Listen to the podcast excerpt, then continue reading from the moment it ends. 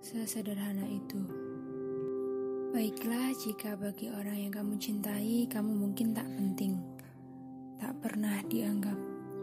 Dan baiklah jika bagi orang-orang terdekat, kamu mungkin tak penting, hanya beban.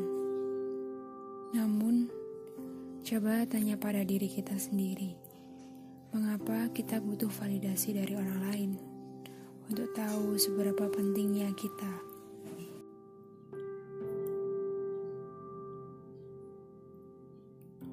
Fakta bahwa kamu masih sanggup bernafas, fakta bahwa kamu masih sanggup berdiri di sini, dan fakta bahwa kamu masih mendengarkan podcast ini, itu sudah berarti bahwa sebenarnya kamu punya arti, kamu punya misi penting, kamu punya peran bermakna. Kamu saja yang belum menemukannya, sebab saat ini kamu masih sibuk melihat sesuatu yang besar dan kalau dipikir-pikir, mana mungkin Tuhan yang maha mengetahui lagi maha bijaksana menciptakan sesuatu tanpa hikmah.